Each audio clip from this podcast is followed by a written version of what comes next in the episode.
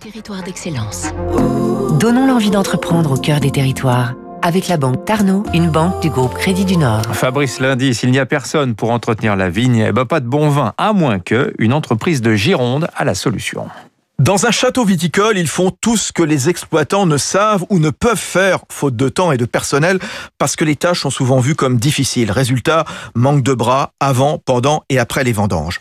Banton Loret, créé il y a 30 ans dans le vignoble de Saint-Émilion par Bernard Banton et Philippe Loret, est le leader français dans la prestation de services vitivinicole. La panoplie est large. Travaux manuels, taille, vendange, travaux mécaniques, préparation de sol, arrachage, travaux de chais, vinification, filtration, traitement des vins. L'entreprise familiale de Vignonnet en Gironde ne cesse d'ailleurs d'étendre son périmètre, notamment la météo, de plus en plus incertaine et violente. Le gel est évidemment le risque majeur et on l'a vu en avril, un pôle environnement a été créé. Benjamin Banton, qui avec Sophie Loret dirige la société.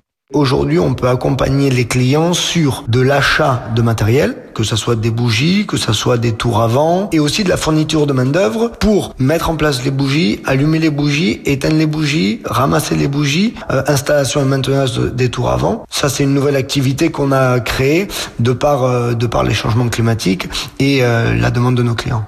Autres activités de Banton-Loret, effectives ou à venir, le traitement de l'eau, la création de plateformes phytosanitaires ou de stations d'épuration et à terme les parcs et jardins et l'agroforesterie. C'était Territoire d'excellence